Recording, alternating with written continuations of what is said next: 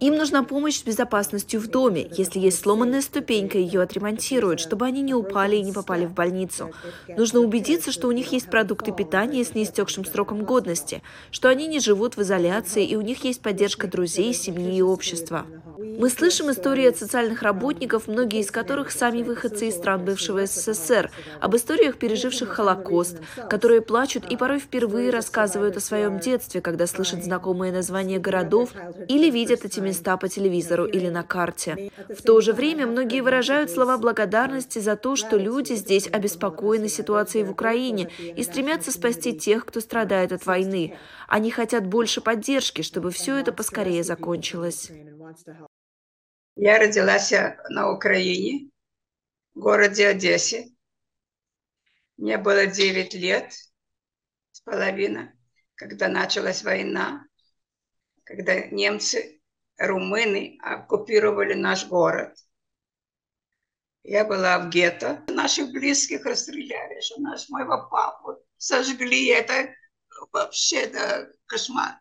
Так как я была ребенком, у меня еще не было такой ужасности, как взрослого человека, который перенес это все.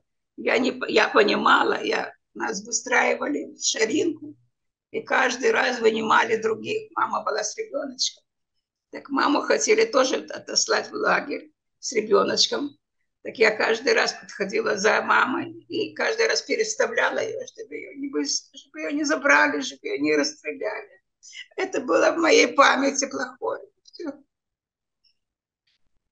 Много-много расстреливали, много вешали.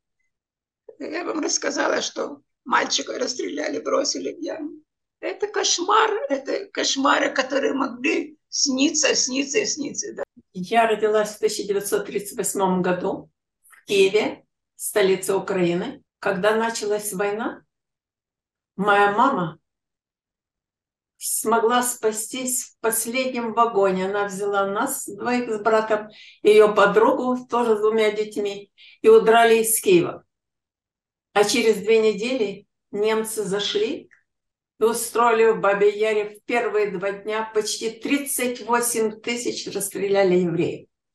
Так что мама нас... Э, мы уехали на Урал, Челябинскую область, и возвратились в Киев только в 1945 году.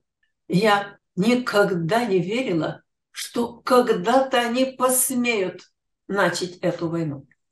Я не верила в это. Они начали абсолютно ежедневно и несколько, э, ну, несколько раз в день с большой болью в сердце.